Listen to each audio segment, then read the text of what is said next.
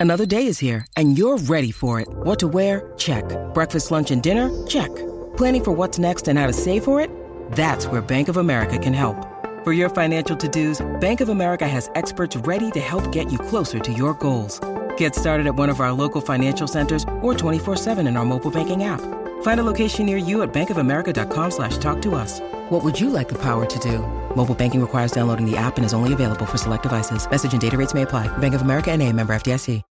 When you need mealtime inspiration, it's worth shopping Kroger, where you'll find over 30,000 mouthwatering choices that excite your inner foodie. And no matter what tasty choice you make, you'll enjoy our everyday low prices, plus extra ways to save, like digital coupons worth over $600 each week. You can also save up to $1 off per gallon at the pump with fuel points. More savings and more inspiring flavors make shopping Kroger worth it every time. Kroger, fresh for everyone. Fuel restrictions apply. Geekscapists, I've been a terrible podcaster. Sorry it's been so long since my last podcast. It's been what? A week? When was the Geekscape party? Last week? The Geekscape party was last week. It feels like forever ago. All the announcements, all the excitement, everything that we've been uh, putting up on the geekscape.net website. There's been a lot going on. I guess, no, I guess you guys did get a podcast last week. That was the Toad Hop podcast. That's what you guys got last week. It was just a short mini pod where I talked to Johnny Ice over at Toad Hop and we talked about Geekscape coming to the Toad Hop network starting January 3rd. That's going to be fun. You guys will be able to watch the show recorded live and be able to call in, be a part of it. I think that's perfect. That's always what I wanted with the show. I always wanted you guys to be as big of a part of the show as my stupid voice, which is great. All right, sorry I have been a delinquent podcaster. We've had some very important things to talk about. Probably the most important film of the year. I know you guys got the Avengers. I know you guys got the culmination of the Dark Knight franchise. But we've got to talk about The Hobbit. Wh- what would you guys say? That The Hobbit is the biggest geek film of the year? I mean, The Avengers is just so impressive that they pulled The Avengers off. Think, you know, regardless what you think about the actual movie, I got in uh, a discussion with Eric Diaz and Hong, our two writers and friends, over the weekend about the Avengers and the Hobbit and this and that. I think the Hobbit is the big one. The Avengers, I don't know. I mean, is this is this a worthwhile discussion, or am I just wasting time right here? Uh, the Avengers is great, and obviously, when you think about the top ten lists at the end of the year, and I will make a top ten list at the end of the year for the top films of 2012. Uh, I'm waiting to see Les Mis. I'm waiting to see Django. Uh, those are like the two that I'm waiting to see, but um, I've seen a, I've seen a lot. I won't see Twilight, but uh, I've seen a lot, and I'm waiting to see what the top films of 2012 are. But the Avengers has to be in the discussion, whether or not you like the movie, just based on how impressive it is that what Marvel put together. You know what I mean? You have to respect that. What Marvel put together, bringing these comic book properties to the screen, is something that no one's done on this scale before, so you have to respect that. What Christopher Nolan finished with The Dark Knight Rises, whatever you think of the final film, you have to respect that because nobody has treated comic book material with that kind of gravity on the silver screen. So that has to be respected. Now we got to talk about Peter Jackson. All right, the third huge geek film of the year because what Peter Jackson did you can argue that he laid the groundwork in taking fantasy or uh, you know, t- uh, first off, he he definitely laid the groundwork for this kind of film where you would shoot three films at the same time with that much uh, risk. When the Lord of the Rings was being filmed, and they were filming all three Lord of the Rings back to back in the late '90s, early 2000s, New Line could have easily closed its doors if this thing had. I mean, this could have been the biggest disaster in Hollywood history. And as they were shooting Lord of the Rings, people thought maybe this was going to be the biggest disaster in Hollywood history. It was going to completely eclipse Waterworld. It was going to be the biggest failure in Hollywood, and it was going to take a studio with it in New Line. So it really is. Uh, it really was a massive risk. And um, looking back at it, I mean, the the the success that it had is just. I mean, film after film, all three films were really good. Think what you will of the pacing issues of Return of the King. We'll get to that, but those movies accomplished something huge. And, and, and was that kind of the beginnings of of of this stuff being treated seriously? You know, because when you think about fantasy movies, especially like the '80s fantasy movies that came around Conan the Barbarian and Dragon Slayer and Krull, Beastmaster, as much as we love those movies, were they necessarily great movies? Um, I think you can argue that some of them actually were. I think I think Ridley Scott's Legend was awesome. You know, I, I think that there was a cool thing with the '80s in fantasy. I think that was I, th- I think that they, they, actually did fantasy well for a bit, or as well as you could in the '80s. And now with the technology that they've got at Weta and, and places like ILM, you can just do fantasy on a whole new level. And they did that for the first time with Lord of the Rings. Remember, there was a Dungeons and Dragons movie made around that time too, with Damon Wayans or one of the Wayans brothers, or Shawn Wayans, or whoever was in that movie.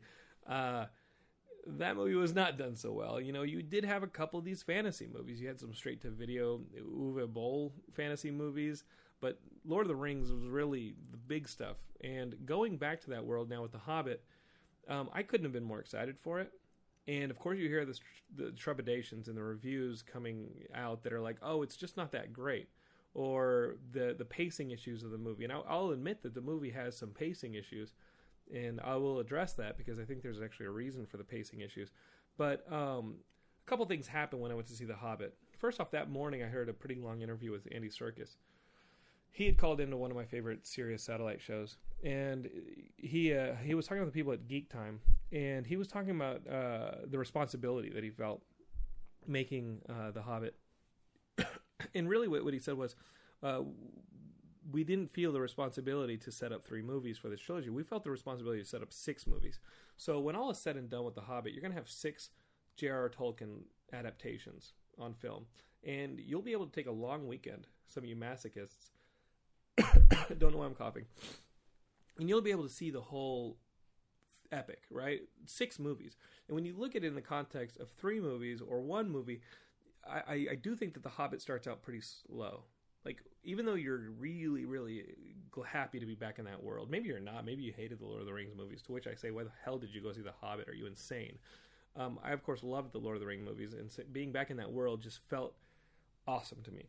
Um, i love seeing peter jackson's middle earth.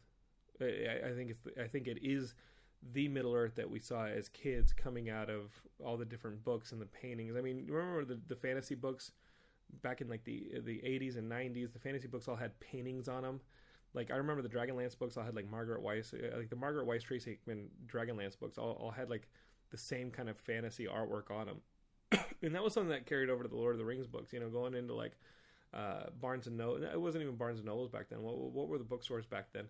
In like uh and like seeing the fantasy painting on the cover and that's really what sold you on a fantasy book. You see this painting and it wasn't frank frazetta because he was probably too expensive, but it was somebody who was good. And you're sitting there and you're like, man, that's the scene. And I remember all the Lord of the Rings books having paintings on them. And um, The Hobbit for me w- was was was one of those books that had the painting on it, and it came at a time in my life when my parents had just gotten divorced. I remember that summer distinctly. It was it was the summer after my parents had gotten divorced. My parents got divorced in like April. And every year, my, my mom and I and my, my two brothers we would drive down. Well, it was with my father up at that point, but we would drive down to Mexico to Guadalajara and visit my grandparents. We'd stay in, Mexico for maybe like two, three weeks, maybe a month, and uh, it was a long trip. You can't really drive through northern Mexico right now. it's an absolute war zone uh, run by uh, drug cartels. But uh, back in the 80s, 90s, you could totally drive through uh, northern Mexico, and you could make that trip. And I remember, uh, I remember just being upset right? I, I was I was it was the summer before my fifth grade in elementary school, and I remember just just feeling like the world for the first time had this complete instability to it, right? My my parents were getting divorced. I mean, you guys who who who've gone through divorce and gone through divorce at an early age, like that really is your first bout of instability in a world that you've come into and you know you have that youthful confidence and you know how everything's right in the world. You got the mom you got the dad you got your brothers. And all of a sudden you go through a divorce and um and i was rocked. I i completely just being remember being rocked. And i remember my father giving me the hobbit as i got into the car. And and, and i read the hobbit on the way down. I, I was going on this journey right? Metaphorical and literal. I was going on this journey and uh and I had the and I had this book and and I read the whole thing and then I read it again when I was in Mexico I completely ignored my family members, and then I read it on the, on the way back, and uh, I remember the book just being very important to me because because uh, it is this this this this this story about a bigger world. It is a story about uh, you know a childlike innocence going, you know what I mean, and like like delving into like a darkness or or a maturity, and then coming out of it. And even though people dismiss the book of oh it's a children's book, you know, the Lord of the Rings were books, but The Hobbit was is a children's book. Um, I think when you look at the story and you look at at, at the craft of it, I think that's a I think that's a ridiculously dismissive attitude, and I and I'm I'm not angry, but uh, but it's on them that this is their view that oh the Hobbit was a children's book. Yeah, I mean keep in mind uh, that most Americans, at best, read at a fourth grade level, right? Uh, when you've got, I mean, just look at the best the the the, the New York Times bestseller list, and tell me that is not one of the most paltry representations of our collective education as a nation when most of them are written for 13 year olds. You want to dismiss a children's book? A children's book is what we're reading as a nation. So, come on now. Where's the argument? Are, you that much better than a children's book? We're not. Sadly.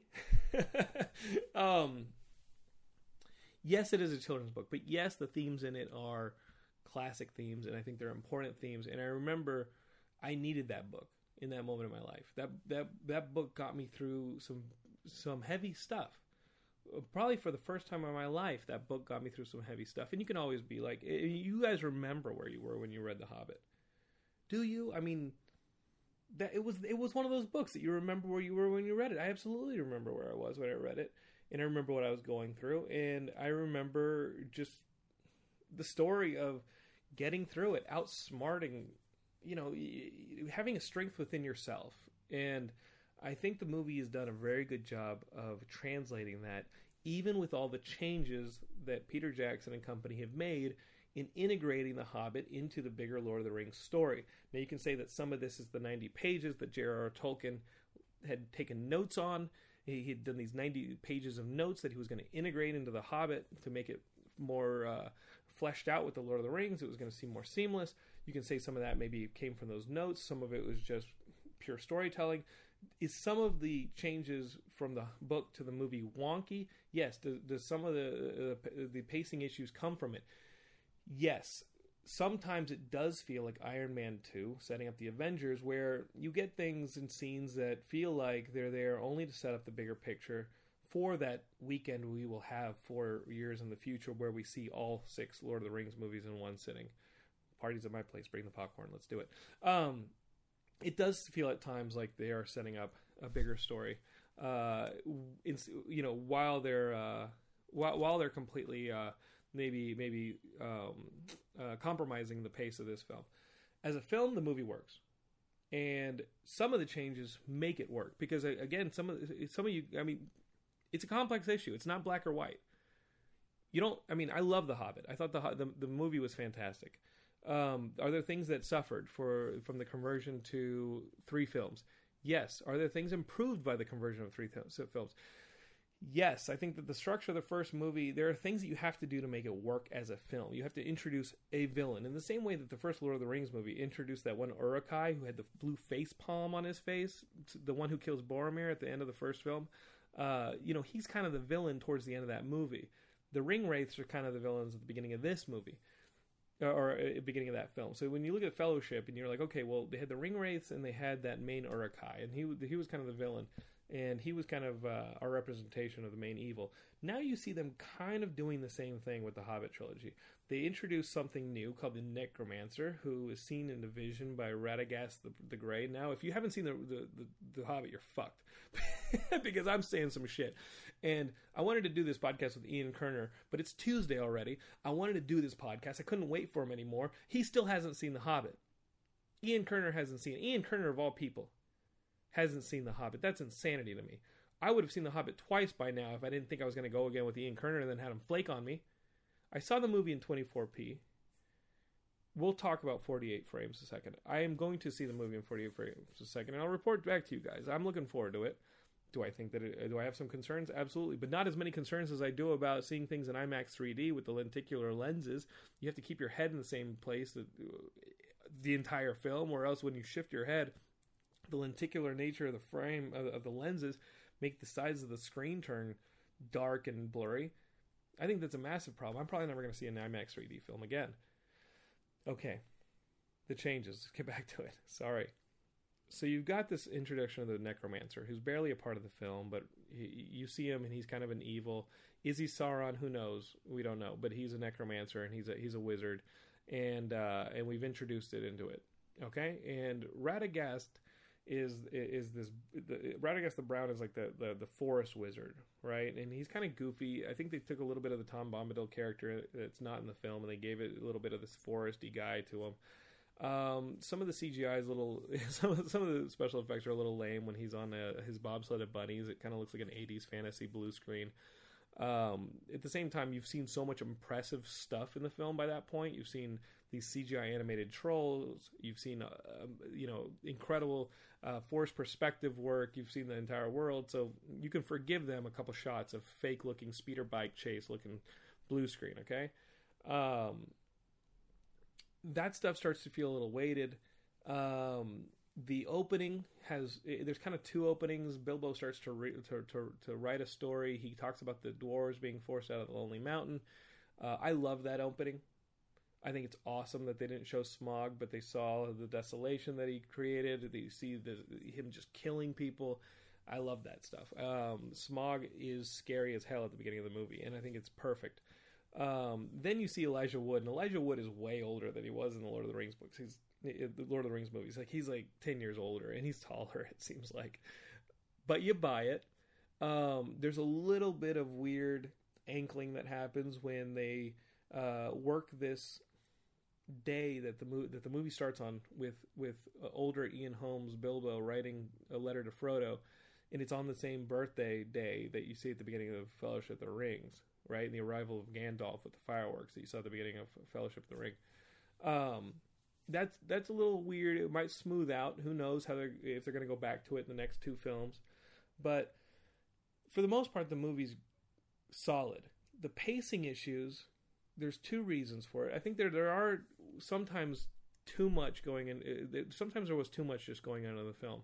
They did introduce some new characters like the Pale Orc, who uh, is the main orc in the Mines of Moria, who took over from the dwarves, and they they they, they purged the dwarves from the Mines of Moria, and you see that in a flashback when when one of the dwarves is telling everybody about Thorin and how awesome he is, and how he took down this pale troll and lopped his arm off. The, the pale troll that you think he killed in that battle is still alive, and he kind of becomes like that Uruk-hai with the blue palm for the end of the movie, right? You need a villain, so the pale orc has kind of become that villain he's new and he kind of starts to, uh, to to be the personification of the bad guy that you need for at least the first movie, maybe the second movie.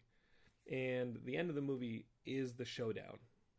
You, you need that stuff to to structure these films, um, or or else you're right. It is one story that was chopped up into three. How is it going to work? Well, you got to make each movie stand on their own, and for the most part, I think they did that successfully. Are there sequences that seem too long? Um, when they're escaping from the goblins in the uh, in the mountain. Yeah, it's a little silly at times, but you know what? Who cares? I, I do think that this movie has lighter moments than any of the Lord of the Rings movies does, but I don't think it's completely lighter. I think it's got some dark stuff. The Riddles in the Dark sequence is fantastic. Not just Andy Serkis's performance, but the writing of the uh, of that sequence and the way that the camera was moving and the directing of Andy Serkis's performance and Martin Freeman. First off, Martin Freeman as Bilbo is better than anybody has been in these films. Martin Freeman as Bilbo is just shows you how good of a movie uh, of an actor this guy is to be able to manage the different tones in the film between seriousness, self-doubt, humor, mischievousness. Is that a word? Mischievousness. Martin Freeman's fantastic in this movie. Um, he's better and he's lighter and he has more depth than I think anybody else has in this series. Um, it's fun to watch him on screen. It's fun to watch the majority of the dwarves on on, on screen.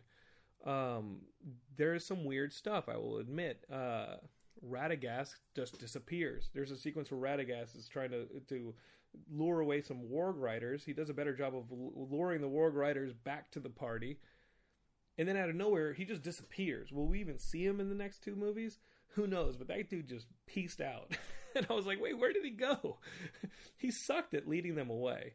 First off, Radagast and his, his bobsled of bunnies was was getting chased by warg riders to lead the warg riders away away from the party, and he just disappears. I'm like, what? Where'd he go?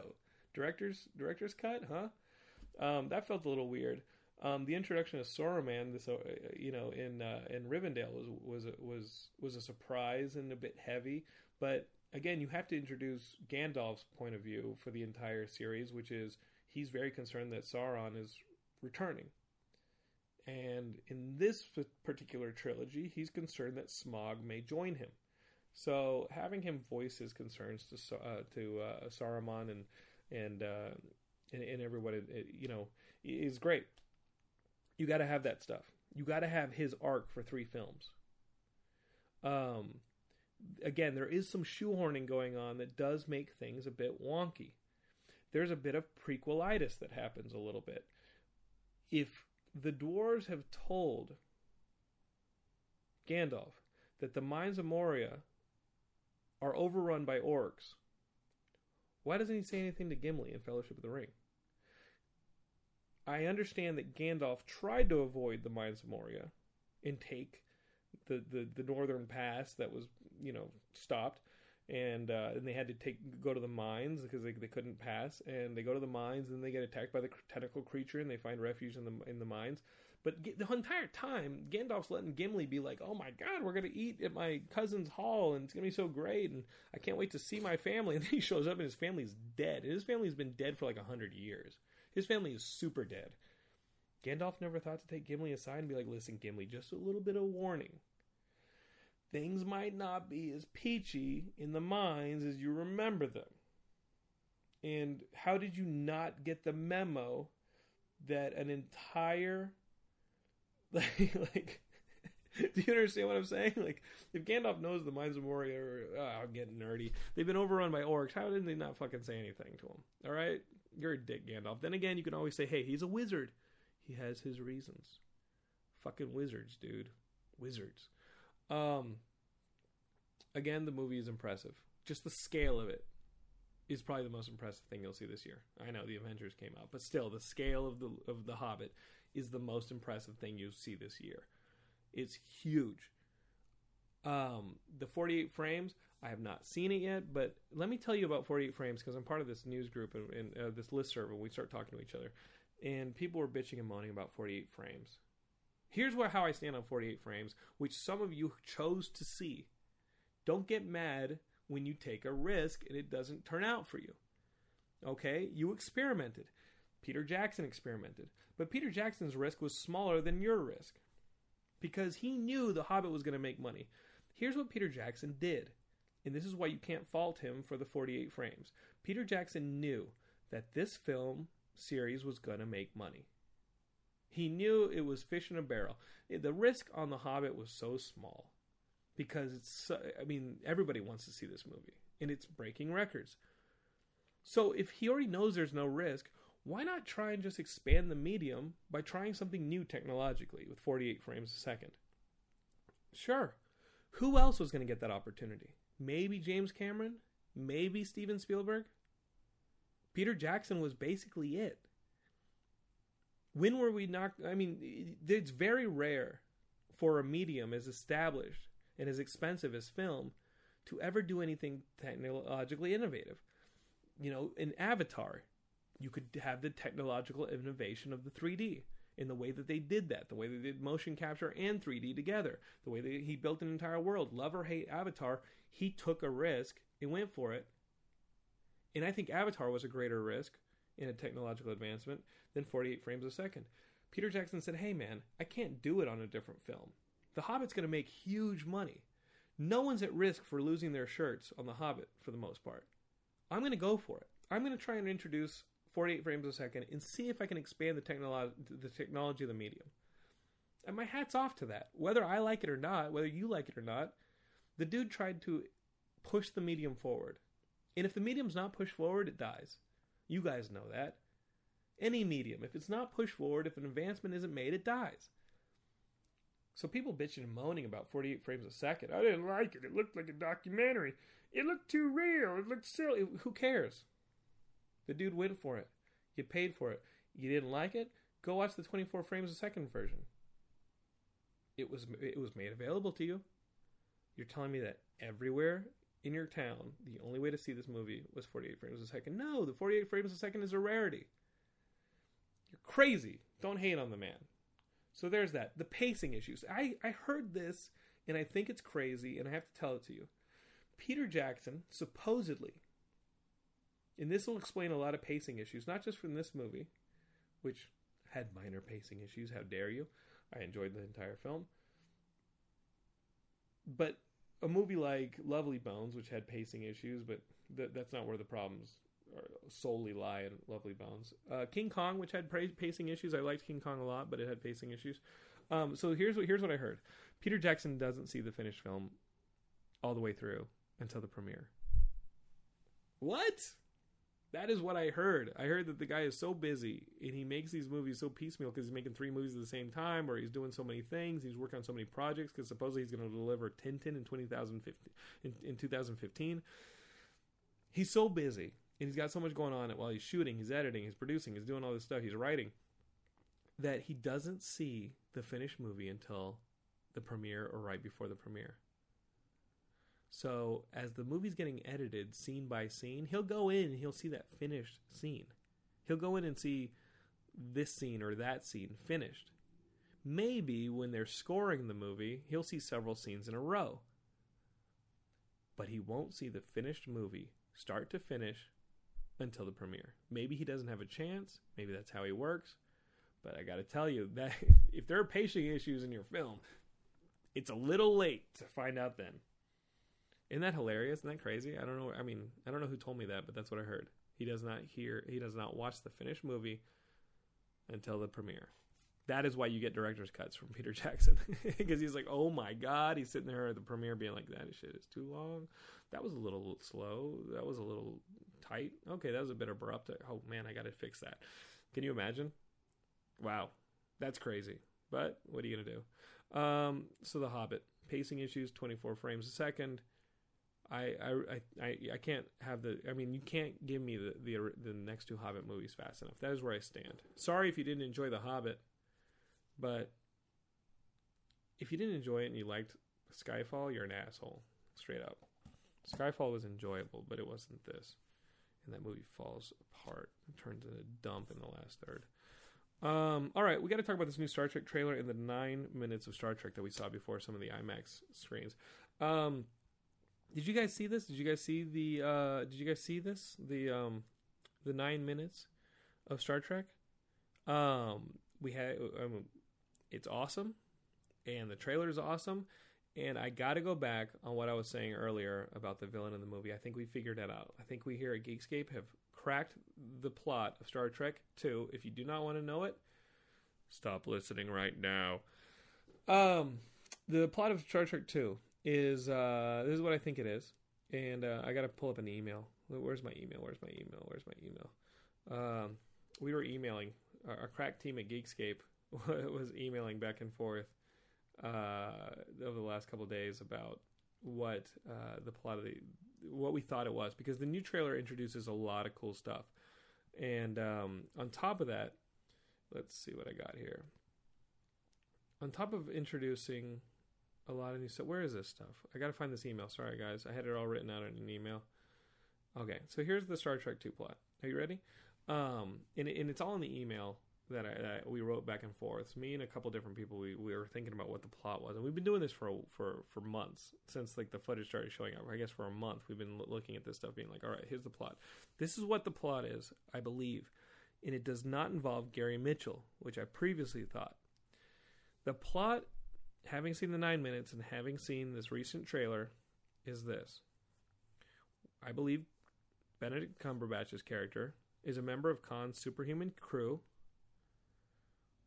who has either escaped or been let out of the hypersleep chambers that we see in about the 55 second mark of the new trailer. Um, you see those pods. You see them in the trailer, right? Those pods. They're not caskets. People are thinking they're caskets. They're not. I think they're hypersleep pods from the Botany Bay. Okay, and now he gets he gets out, and he's a bit of a superhuman. Remember, like the Khan storyline is all about eugenics and, and improving the human form, right? He, improving humans. So his goal is to free the other caskets, the other sleep pods from the Botany Bay. Khan is probably in there. All right. Um, when he's talking in the trailer about family, that's probably who he's referring to. This, I mean, he could be Joachim, you know, Khan's relative, and talking about the family and this. Peter Weller is probably some kind of Dick Cheney like person who's trying to privatize the weapons, you know, and try and be like, all right, you got super soldiers coming out of these out of these sleep pods. We gotta we gotta we gotta privatize them, right? He just wants to use these superhumans maybe to take on the Klingons. Blah blah blah. You guys get it, right? Um, I think uh, Admiral Pike dies in the film, probably in that first terrorist attack. I think the nine minutes before the IMAX uh, release of The Hobbit are the first nine minutes of the movie. After that mission, they're called back to Earth, and they discover that Earth's been attacked in a terrorist form by you know this new group that wants to free the rest of the Botany Bay pods. Um, and rather than you guys get it right, like like, like they, they got to Pike's been killed. They've got to go after revenge. They've got to they got to they got to get this superhuman Benedict Cumberbatch. They got to bring him in. Does that make sense to you guys? I think that's the plot. Boom. Has nothing to do with Gary Mitchell. I wanted my Gary Mitchell, but supposedly Eric Diaz says you can get it in the comic books. You guys get it? That's where I'm. That's where I'm standing here on this. I don't think they're going to call the dude Joachim though, because no nobody liked Joachim when the, when the original series came out. Um, okay, so that's my Star Trek plot. That's what I think. The nine minutes were really impressive. Um, let's talk Marvel now, real quick. Uh, if you guys are reading comics, uh, I get asked probably once a week if I'm getting into comics. What should I get into? I think Marvel now has some pretty cool jump on points. If you start reading Captain America, it's a little weird. He went into another dimension. It's very un Captain America, but Deadpool would be a fun place to start, and I can't believe I'm recommending a Deadpool book, but Deadpool's really damn good. Um, on top of that, Thunderbolts. I like Thunderbolts, so they're putting a team together, and it's got Colossus, and or no, no, no, it's got a different team. That that's actually X Force. Cable's putting together. Thunderbolts, on the other hand, has the Red Hulk. It's got um, Elektra. It's got the Punisher. It's got um, who who else is on this team? help me out here. Does it have Deadpool on it? I guess it's got Deadpool on it. Um, this is like a cool assassination team. I think it's uh, like a Wetworks type team. I think that's cool. Um, definitely, Thunderbolts is a good jumping on point. Deadpool is a really safe jumping on point. I think that's really cool. Um, it's been a really funny book.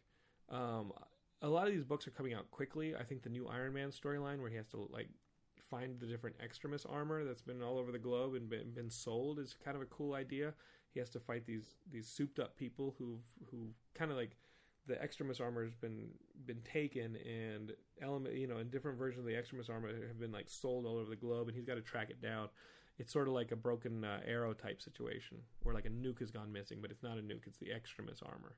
So iron man's got to go and hunt it down i think that's been done really well uh, that stuff's been great um, you're going to want to jump into that stuff dc on the other hand is just i don't know what's going on with dc it started out so promising. 52 started out so promising, and here we are a year later, and man, some of these books are starting to get really not so bueno. Uh, Marvel is kind of where it's at. Beyond that, independent. Really, if, if if if it scares you to go into Marvel or DC, there's plenty of great independent books. I mean, we talked to Mike Mignola what a month ago. Baltimore is such a good book. There's a Baltimore one shot called the uh, the Play, which I thought was awesome. It came out last week or the week before. Um, Evan Dorkin, who's one of my favorite writers, just put out a milk and cheese book that is just insanity called I think it's uh, Fun House or House of Fun. They put that out through Dark Horse. Um, Evan Dorkin's a guy who I would love to see write Deadpool. I think he's so damn funny. Granted, I'd probably also like him to just stay indie. Uh, he writes a book with Jill Thompson called Beast of Burden about like. Uh, I think this is a cool one. If you guys are looking for Christmas gifts, Beast of Burden would be a really cool gift to give somebody. There's a hardback version and it, the art is by Jill Thompson, and he and she and uh, Evan Dorkin write it. And I know I've talked about it on the show before, but it is it's like Fringe meets uh, Homeward Bound. It's a team of and of pets like dogs and cats who band together to keep supernatural forces from taking over their neighborhood. And it sounds like a kids movie, but it's not. There's actually some pretty mature stuff in there and some pretty scary stuff in there. Uh, it's really pretty cool. It's a cool. It's a little cool horror book that I think a kid would like, but I think a grown person loves it as well. Um, and that's, I mean, that would be my comic book recommendation for you guys. Uh, video games. The only video game I've, I've played recently is I downloaded the demo to Adventure Time. Hey, Ice King, why'd you steal our garbage? It's a Adventure Time game for the uh, DS, 3DS. It's awesome. If you're an Adventure Time fan, it's probably the game that you got to get this Christmas because it's like you're playing the show. Not only that, the game is designed like one of our favorite games from childhood. Zelda 2, Adventures of Link. The, Zelda 2, remember, was like Mario 2. It was like the, the it was like the, the, the weird stepbrother. Zelda 2 had that top down thing and you could also level up your guy like you could you could you could improve link and you could you, you know it had that that top down view where you were kind of like on the map and you were running into it sort of it kind of looked like dragon warrior and you're kind of walking around and, and, you're going to all these different places and then whenever you got into an action scene it would go to a side scrolling and you'd have to fight it was like one of the only times in the zelda game that was side scrolling uh, through most of the game so the dungeons were side scrolling and the, the bad guy fights were all side scrolling, which is really weird for a Zelda game. So um, they took that, and it's very nostalgic. They took it and they made the Adventure Time game a lot like that, except it's got the Adventure Time humor, the Adventure Time characters, the Adventure Time attitude, amazing Adventure Time music. If you're an Adventure Time fan, that's what you're getting. And it, it's cheap. It's on the 3DS or the DS. It's awesome. I'll probably go pick it up. I only played the demo, so I got some uh, Best Buy gift cards for my birthday. I'm gonna go spend them. All right. Um, speaking of Nintendo, I'm gonna do this. I haven't done this yet, and uh, I actually picked up the last issue of Nintendo Power. Yeah, I was Christmas shopping and I saw it in a magazine rack, and it's it's still in the wrapper. You guys can hear that? It's still in the wrapper. It's the last issue of Nintendo Power that'll ever be published, and I've gotten the wrapper and it breaks my heart because I remember the very first issue of Nintendo Power, and uh, inside is this poster with all the issue. Uh, I mean, I, looking at this poster that is in here, and it's got every cover of Nintendo Power in history on this poster. I'm shocked by just how many I remember, from the first one through the last what 20 years of Nintendo Power. 20 plus years, 25 years in Nintendo. That's it, 25 years wow, I remember so many. I remember the majority of these covers. I probably, if I saw the insides, I probably remember the majority of the insides of these things. But here it is, the final issue of Nintendo Power. I'm opening this thing. Um, you probably will hear me cry right now. Um, here, I don't want to tear it because I'm going to read it. But uh, here we go. I'm going to get my nostalgia fix in. And I'm opening. I'm going to use my teeth. I don't care.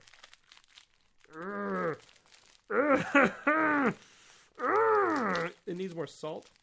Uh, here we go. Oh, do you hear that? Do you hear that? That's my childhood being unleashed. What if it's like a, a spell, and when I open this, I age, and I end up like 80 years old? Here we go. The sleeve is off.